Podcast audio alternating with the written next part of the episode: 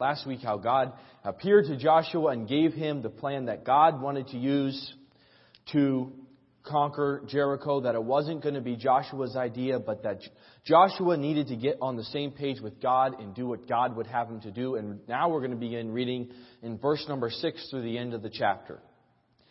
And Joshua the son of Nun called the priests. This was after God had come to him, and now he goes and he calls the priests and said unto them, Take up the ark of the covenant, and let seven priests bear seven trumpets of ram's horn before the ark of the Lord. And he said unto the people, Pass on and compass the city, and let him that is armed pass on before the ark of the Lord. And it came to pass when Joshua had spoken unto the people, that the seven priests bearing the seven trumpets of ram's horns passed on before the Lord, and blew with the trumpets, and the ark of the covenant of the Lord followed them. And the armed men went before the priest that blew with the trumpets, and the rearward came after the ark, and the priest going on and blowing with the trumpets. And Joshua had commanded the people, saying, Ye shall not shout, nor make any noise with your voice, neither shall any word proceed out of your mouth until the day I bid you shout.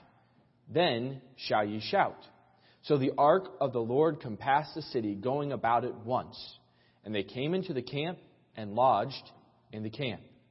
And Joshua rose early in the morning, and the priest took up the ark of the Lord, and the seven priests bearing seven trumpets of ram's horn before the ark of the Lord went on continually and blew with the trumpets, and the armed men on went before them, but the rearward came after the ark of the Lord, and the priests going on and blowing with the trumpets. And the second day they compassed the city once and returned into the camp. So did so they did six days. And it came to pass on the seventh day that they rose early about the dawning of the day and compassed the city after the same manner seven times. Only on that day they compassed the city seven times. And it came to pass at the seventh time, when the priest blew with the trumpets, Joshua said unto the people, Shout, for the Lord has given you the city, and the city shall be accursed, even it and all that are therein to the Lord. Only Rahab the harlot shall live, she and all that are with her in the house, because she hid the messengers that we sent. And ye in any way, any wise, keep yourselves from the accursed thing, lest ye make yourselves a curse when you take of the accursed thing, and make the camp of Israel curse and trouble it. But all the silver and gold and the vessels of brass and iron are consecrated unto the Lord. They shall come into the treasury of the Lord.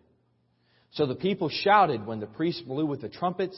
And it came to pass when the people heard the sound of the trumpet, and the people shouted with a great shout, that the wall fell down flat, so that the people went up into the city, every man straight before him, and they took the city. And they utterly destroyed all that was in the city, both man and woman, young and old, and ox and sheep and ass with the edge of the sword. But Joshua said unto the two men that spied out the country, Go into the harlot's house and bring out thence the woman and all that she hath, as ye swear unto her. And the young men that were spies went in and brought out Rahab and her father and her mother and her brethren and all that she had, and they brought out all her kindred and left them without the camp of Israel. And they burnt the city with fire and all that was therein, only the silver and the gold and the vessels of brass and of iron they put into the treasury of the house of the Lord. And Joshua saved Rahab the harlot alive and her father's household and all that she had. And she dwelleth in Israel even unto this day, because she hid the messengers which Joshua sent to spy out Jericho.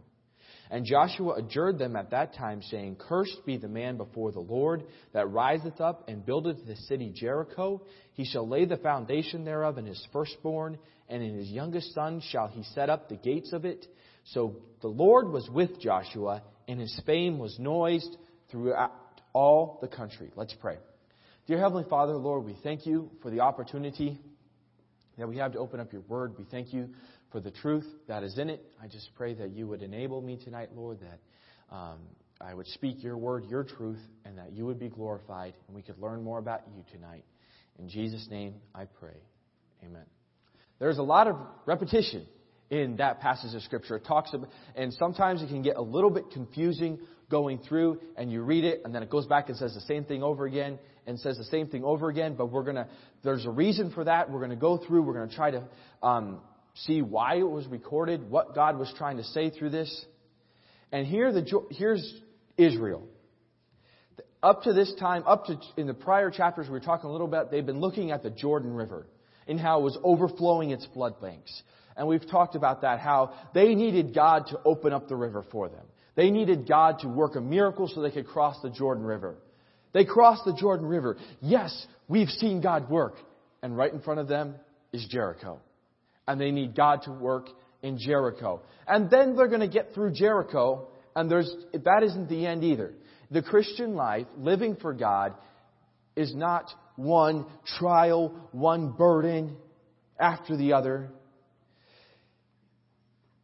What it is, is, is opportunities for God to work. We often view trials, what God, is, what God has allowed in our life as obstacles. If we can only get this out of our way, then I can truly serve God. If only this person wasn't in my life, if only, um, you know, you put that scenario in, I wasn't at this job, or if only I had that job, or if, um, if only I was married, or if only I was single again, or whatever you want to put in there, there's this obstacle in front of you and you're saying, if only that was out of my way, then I could serve God. But I believe God wants us to learn tonight that those very things that we're saying we need out of our way are actually opportunities, are actually what God wants to use to show Himself mighty, what God wants to use to work in our lives. So you you have that thing we've, in a couple of weeks ago we talked about think of something that you need God to work in your life. So we say we need God to give victory in this situation. Well, what would that victory look like if God accomplished it? What would it look like in your mind? How would you like to see God work this situation out? But first, let me tell you, let me, I believe it is very clear in Scripture that God's desire for your life is to glorify Him. God's desire for your life is not that you would have an easy life, that you and I would just have a wonderful time, no trials, no troubles, but in fact, what God's purpose for our life is, is that He would receive glory from our lives. And that was God's purpose with Israel. God, everything recorded in the Bible is for our learning, for our admonition, for us to learn how we can live our lives today. That's why it was recorded in the Bible. And God wanted to do the same thing with Israel. Remember, um, just a couple weeks ago when I was talking about the Jordan River, they've set up the stones so that all the earth would know the Lord was mighty, the hand of the Lord, and would fear the Lord. God wanted to use Israel to show the entire world how great He was. God wanted to use the events, the obstacles ahead of Israel, how God would work those out. God wanted to use those in such a way that His name would be lifted up and all the earth would realize who God was. Jericho was not so much an obstacle, though it was. It had big walls. Jericho needed to fall. It was a fortress. They needed to conquer Jericho. But what it was was an opportunity for God to show Himself mighty and for Israel to experience that and come to know God better. Joshua was facing an approaching battle. Okay? You look, you could look at the um, archaeology evidence and, um, I didn't say that word right, but we'll, we'll get there. You can look at the people who dig in the earth and dig up old things. Okay. But people who have done that and excavated where Jericho is have found big walls. It wasn't that Jericho was some massive city, one of the royal cities per se, but I believe there was two walls. A wall and then a bigger wall, so when you crawled over the first wall, you got stuck and trapped in the middle, and then you would be wiped out. It was a series of defenses where there would be one wall and that was shorter, and so the whole time you were coming up the wall, the higher wall was firing darts and firing arrows down at you, and then you got over the second wall, and then you got down, and then you were trapped. And so it was not something that was looked at lightly. Sometimes they believed the walls were over 20 feet thick. And you're like, how is Israel? They had fought battles, but they needed to get, conquer this city. They didn't have siege weapons. They weren't, we've gone over this, we've talked about this some. They weren't a mighty army that was trained and was going to go conquer this land. But Joshua was facing the approaching battle with confidence. Why? Well, he had clear direction from the Lord. In the previous verses, God had appeared to, God, to Joshua and said, this is how you're going to conquer the city. In fact, those walls that you look at and you say, you're thinking, how are we going to get through those? They're going to disappear. They're going to fall down flat. And not only are the walls going to fall down, I have made the walls fall down and I have given you the city. Joshua not only had clear direction, he was to march around the city and then they were shout. He didn't just have clear direction, but he also had the promise of victory. God had promised him, if you do this, I'm going to give you great victory. I'm going to make the walls of the city fall down and you're going to, uh, every man go straight before him. Now, if you um, study out that word just a little bit, it has this idea openly. They weren't going to be dodging and having to use shields and that stuff to hide under. They were just going to be able to boldly, openly walk straight into the city. The defenses of the entire city were going to crumble. Gone. Everything that Joshua and the people of Israel were looking at and say, how are we going to do that? God was saying, it's going to go, it's gone. I'm promising you the victory. It's going to be over. So with these facts, Joshua didn't just sit back and say, wow, we're going to, we're going to have victory. Great. This is great. I am so excited about this. What he does, and we read all those verses and it talks about it again and again.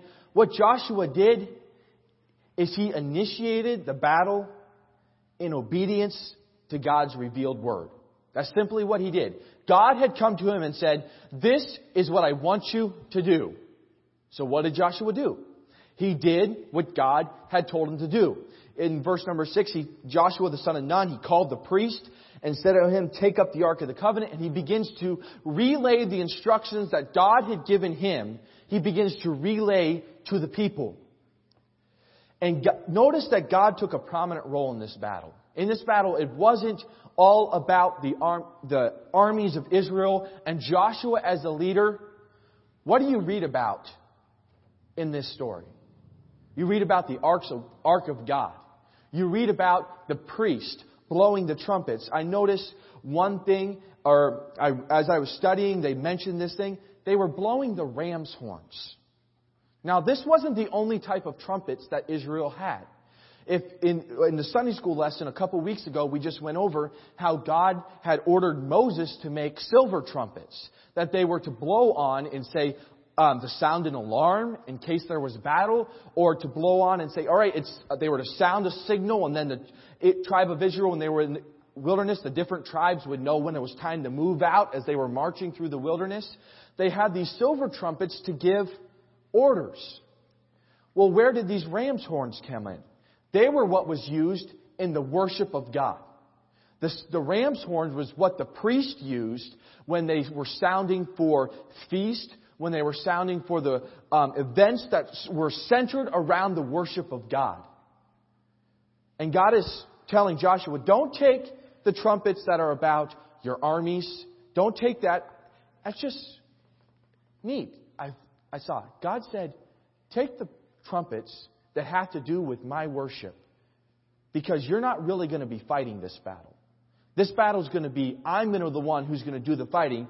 They were to take the ark of God with them around the city. Notice also in verse, um, in verse number 11, it says, So the ark of the Lord compassed the city, going about it once. Here it was as there was an armed guard with the, um, of the tribe, part of the army went first, and then came the priests blowing the trumpets, then came the ark of God, and then it says rearward. Basically, it's talking about the rear guard, or the soldiers that came behind him. So the ark was in the very center of the children of Israel as they went around the city. And it says the arks pat the armies in verse in um, verse um, I'm sorry, I'm looking for it, but it says they um, pass on and the um, the armies pass before the ark, let him, in verse number 7, sorry, and let him that is armed pass on before the ark of the Lord. So here the ark of the Lord is at camp. They're getting ready to go. and here comes the army. It's almost like it's a um, military inspection. Here's the ark of the Lord, and the armies are walking before, in the sight of the ark of God. They're being, before they go into battle, they're appearing before God. But the only commands the soldiers had at this time was in verse number 10. The order for silence. They knew they were to go and compass the city. Joshua commands the armies of Israel, you're going to go and you're going to compass the city. And then in verse number 10, this is where it kind of repeats. This was something he had said prior. He said, um, and Joshua had commanded the people saying, Ye shall not shout, nor make any noise with your voice, neither shall any word proceed out of your mouth until the day I bid you shout. Then shall ye shout. I could not find, I looked for this, I could not find where Joshua told the soldiers of Israel that the walls of Jericho were going to fall down. I, I found God telling Joshua that.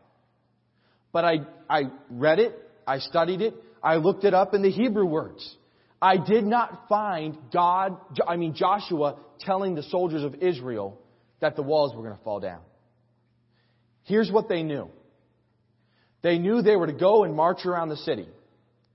And they knew they weren't to shout, they weren't to speak a word, they weren't to make any noise with their mouth until Joshua said so. They didn't know how they were, they knew they needed to conquer Jericho. But they didn't know how it was going to happen. What they did know, this is what they did know, was our leader has gotten orders from God. Our leader then passes on that orders to us. And we are going to follow his leadership as he tells us to do. They had to submit to the authority. They didn't know what was going on. But they said, this is what God has told Joshua to do, and this is what we're going to do. God told Joshua, the city's going to fall. I've given you the victory. Joshua comes to his soldiers and says, all right, get the Ark of the Covenant, get the horns that we use for the religious ceremonies that worshiping God, and we're going to go and we're going to march around the city. So they go out in obedience to God and God's man, the armies in silent march compass the city of Jericho. Just circle it. One of the commentaries I was reading, one of the people um, who was writing about it said this might have taken as few as 30 minutes. 30 minutes. Jericho wasn't a massive city. Maybe it took an hour. We don't know, but it wasn't an all day event. So here they come. They get up early in the morning. The armies of Israel, they are going to battle in the land of Canaan for the first time. They put on their armor, they gird on their swords, and they leave the camp. They leave their children and their wives behind, the cattle, and they march out of the city with not a spoken word. Usually, you think about an army marching, you hear cheering, you think of cadences that they're chanting to um, get their spirits up. All you hear is the tramp of the feet and the horns blowing. And you can hear the, the those waiting at camp can hear the horns blowing in the distance. And 30 minutes later, here they come again. Marching back into camp. Horns still blowing. Silent. Do you think they would have felt maybe a little bit silly coming back into camp? Swords still in their sheaths? Nothing moved? Maybe a little dusty from the march, but that was it. They march in. What happened? What happened? We marched around the city. Why did we do that? Well, that's what Joshua said. Okay. Okay. But that they didn't just do this one day. You see, God was doing something with the children of Israel. He said, You're going to do that six days. They had to continue, persist in their obedience to what God had said. God had not said anything new. God had not given them any new revelation. God had said, You're going to march around the city once, six days. Once around the city. Go back. Wait. once around the city for six days.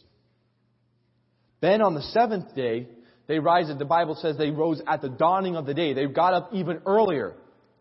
And they went and marched around the city of Jericho seven times. That's a, even if it's only a 30 minute march, that's a good long march. Uh, they're a little bit dusty, more tired after this. How many of you have ever tried to start waking up earlier? You set your alarm for a little bit earlier. And the first day, you're excited, you're pumped to get up earlier. And you get up. But by the third or fourth day, how many of us, I've tried it too, I've done it dozens of times, I'm going to start getting up earlier, and by the third or fourth day, it's not 6 o'clock in the morning, it's 6.45. Oh, yeah, yeah, I guess I can get up now. Or, how many times have you said, I'm going to start eating right, or I'm going to get into shape, or I'm going to, you, you have this goal that you're going to do. The hardest part is not starting. The hardest part is the next week and the next week.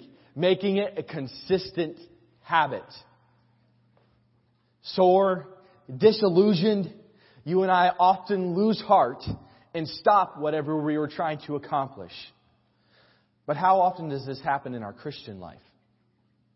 Reading our Bible, spending time in prayer, church attendance, stopping certain activities that we know are not pleasing to the Lord. I'm not going to do that anymore. Good, good. Mm-hmm.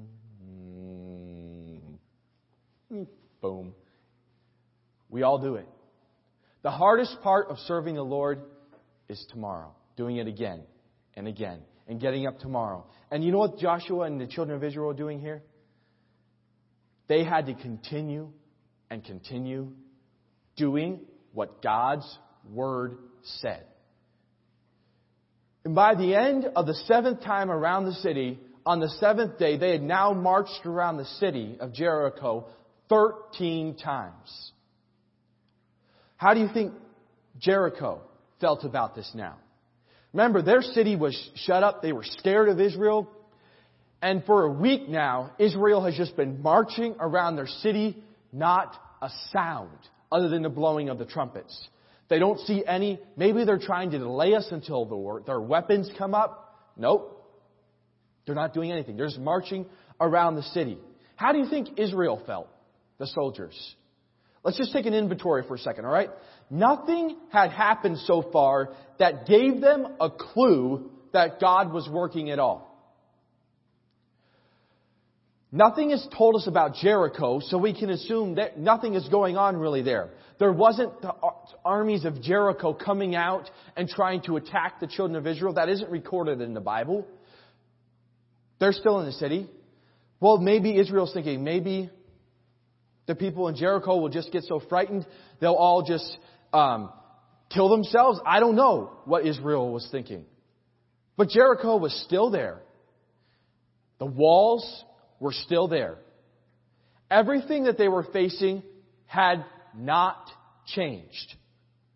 And up to that point, they had followed God's revealed word to a T. There was no, even if they had heard from Joshua that the walls were going to fall down. From what I can tell in the Bible, they didn't know that yet. So, they'd been there a week, marching around the city of Jericho, following God's will, and nothing had happened yet. The walls were still there. The gates were still up. The soldiers were still staring down at them from Jericho. All they had was sore legs, sore feet from marching. But as they march around the seventh time, they come to a stop. Joshua calls their attention, even though nothing had changed. He says, shout for the Lord has given you the city. God has already given you the city. The walls are still up. The soldiers are still in there. The gates are still shut. He says, God has given you the city, so yell about it. But first, he gives them some final instructions like, the city's already been taken. He says this victory was to be God's, not for their personal gain. And he begins to go through and say how everything in the city was accursed, or it was devoted, set apart for God. What God said, you're going to burn everything in the city except the metal, except the silver and the gold and the iron. That is going to go into my house.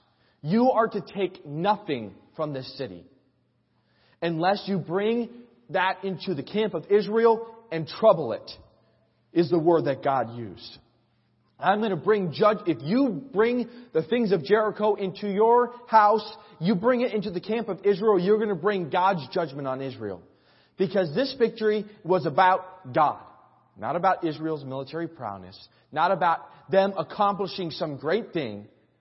It was to be about God. But also revealed in this was the mercy of God. Because it goes, it goes back and forth between the destruction of Jericho and the rescue of Rahab, the harlot. The destruction of everything living in Jericho and the rescue of Rahab and her entire family. Think about the mercy of God in that. The harlot of Jericho. And it's very clear in the Bible why she was rescued. Because she had believed God. She had heard of the spies coming and she received God. What did the king and the rest of Jericho do? They tried to find the spies. They tried to kill them. They shut their gates against God. They say, we don't want you, God. But Rahab had opened her doors and taken and hidden the spies in faith of who God was.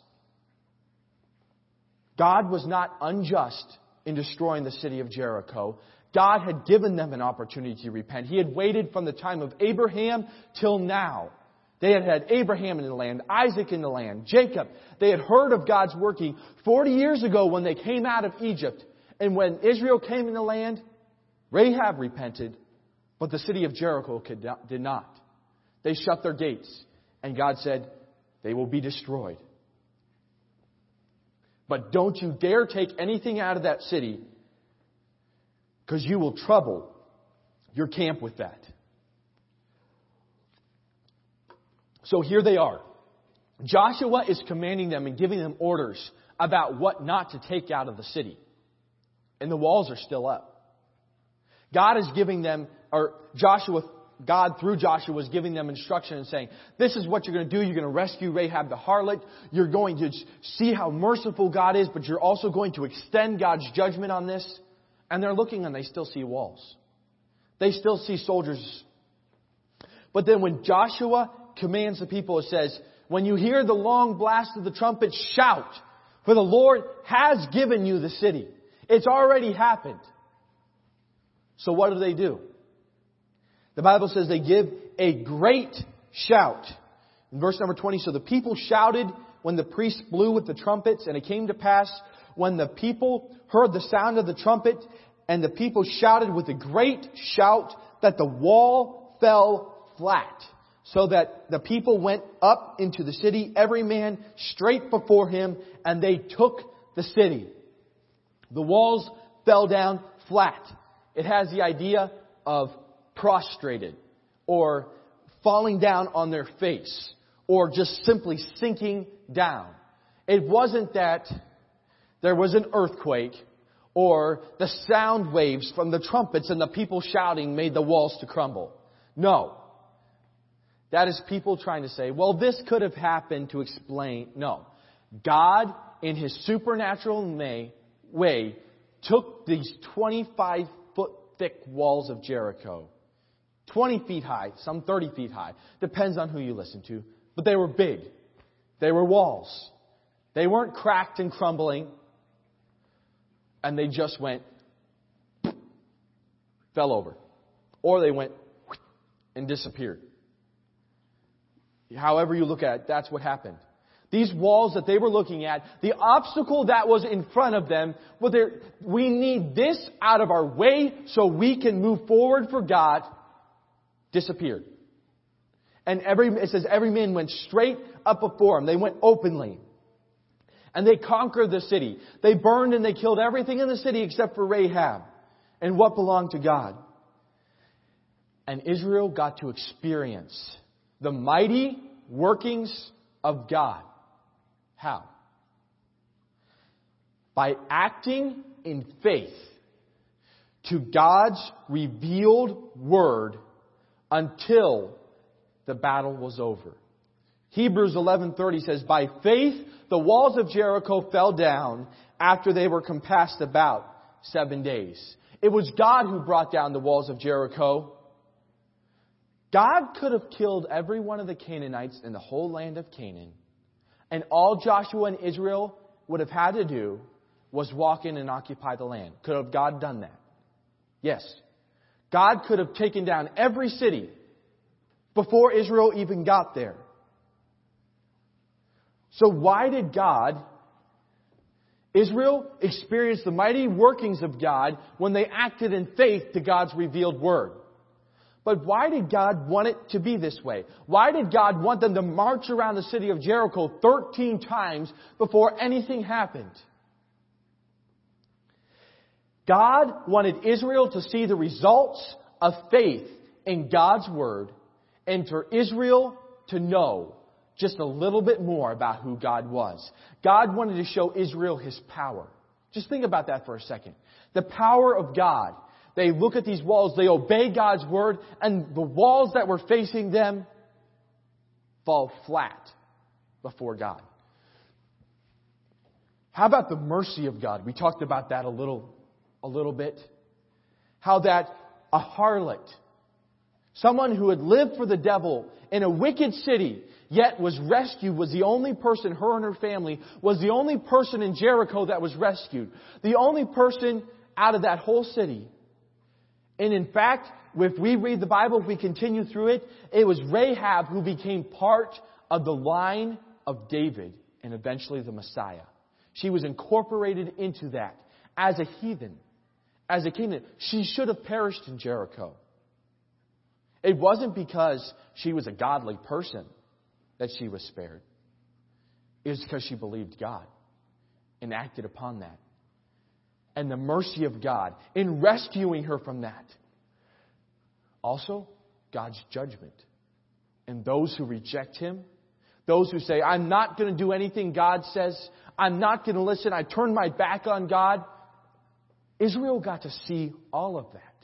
They got to see the power of God, the mercy of God, the judgment of God, and experience the mighty workings of God when they acted in faith to God's revealed word.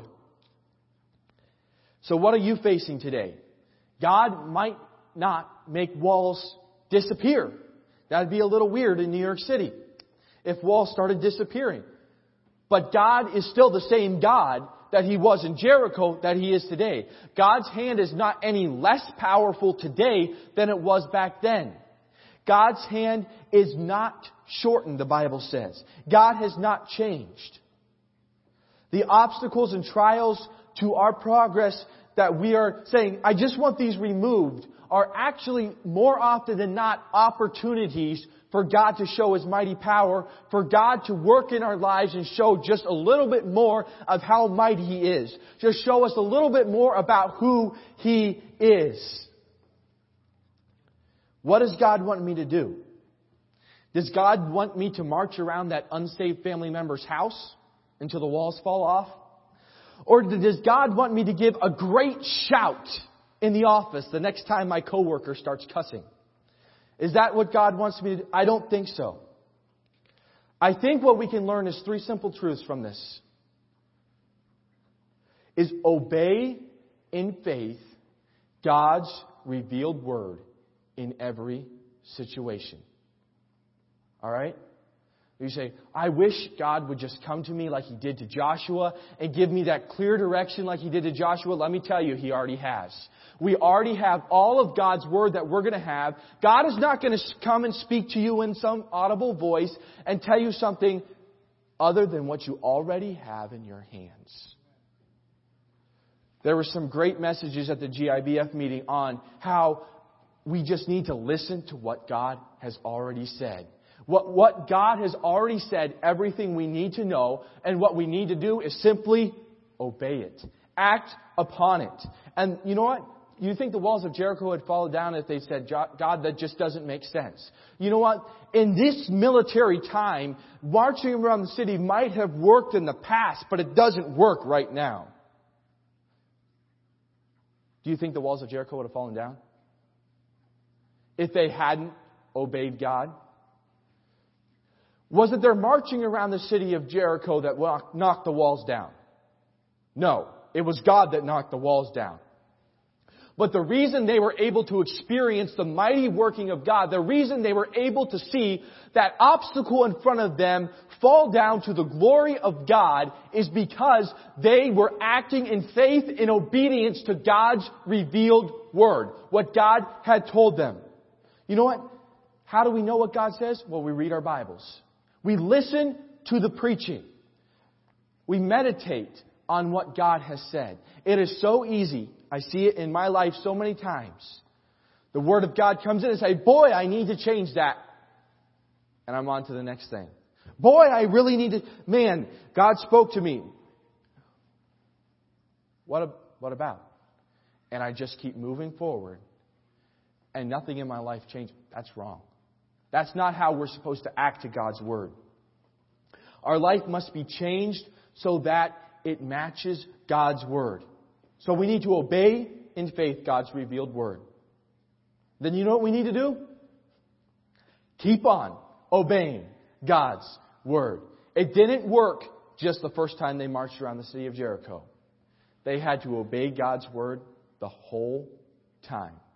They had to serve God in faith 13 times around the city of Jericho. God does not show us what He's working on most of the time until it is over. Until we've reached the end and we can see what God has done, then we can say, I had no idea that's what you were doing, God. Wow. Because God wants us to see how mighty He is. He doesn't want us to say, well, if I march around the city so many times, then the walls crack this way and then the walls fall down. If you go back from Noah all the way to you and I today, Noah, Abraham, David, just start going through the Bible. You know what you're going to find? God said, obey me. They obeyed God and then they saw the blessings of God.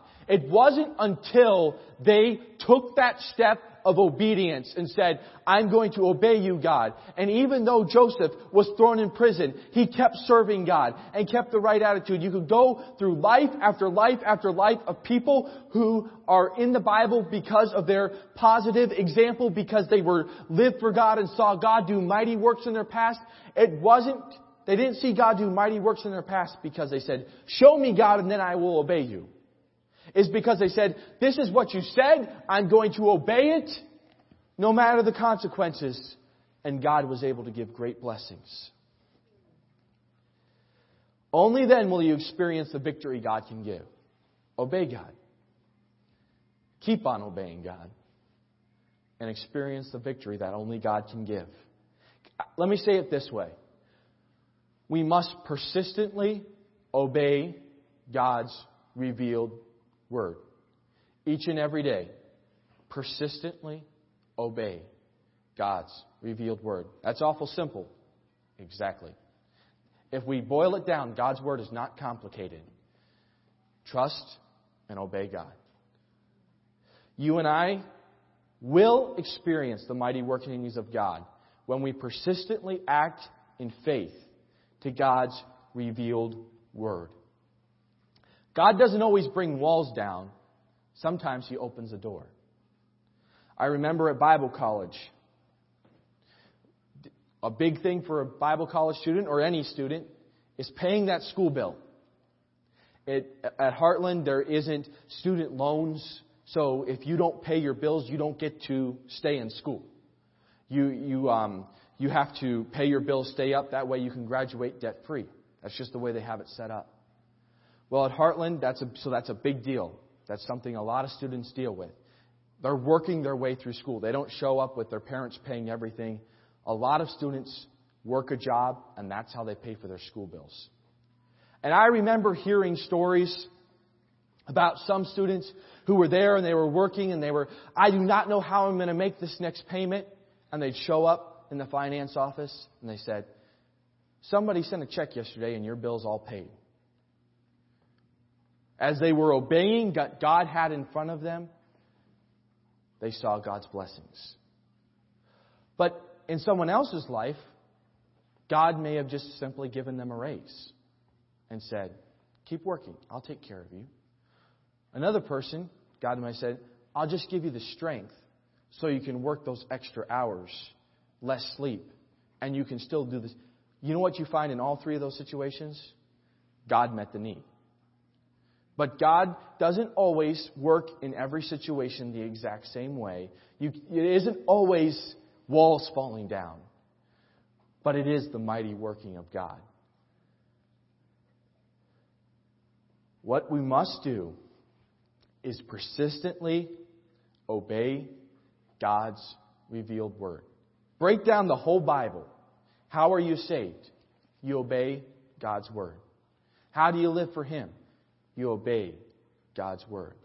God isn't going to expect you to do something He hasn't shown you in His word. Submit to the leadership God had. That's what the children of Israel had to do. They didn't know the wall. They didn't know how it was going to happen. God had told Joshua. Joshua told them. They said, all right, that's what we have to do. They obeyed what God had shown them that day, the next day, and the next day. And then at the end, glory to God, the walls of Jericho fell down. How did that happen? God. But it never would have happened day one, day two, day three, four, five, six, and then seven times on day seven. With God front and center and the whole thing. It wasn't, I'm going to make this happen, I'm going to make this happen, I'm going to make. It was done in obedience to God, with God front and center the whole time through. They obeyed the revealed will of God. And you know what they They acted in faith, and they got to experience the mighty workings of God. You want to experience the mighty workings of God in your life? It isn't some mystical experience. It is, you could read all the books in the Christian bookstore and it's going to talk about this. I just prayed through and I felt this God's Spirit poured on top of me. Okay. I can tell you how you can experience the workings of God. Obey what's written in His Word, what God has said, revealed. And you know what? You're going to look at the end, and it isn't going to be, well, I just had this special moment where everything came through. I just obeyed God, and this is where I ended up. I just followed God day one, day two, day three, day four, the whole of my life. I don't know how I got here other than I was obeying God. Because God is interested in Him receiving glory from our lives. Let's pray. Dear Heavenly Father, Lord, we just thank you for today. We thank you for your word. We thank you for the power that you do possess, Lord, and how you want to be glorified through our lives. I just pray that we would, Lord, just simply obey you each and every day.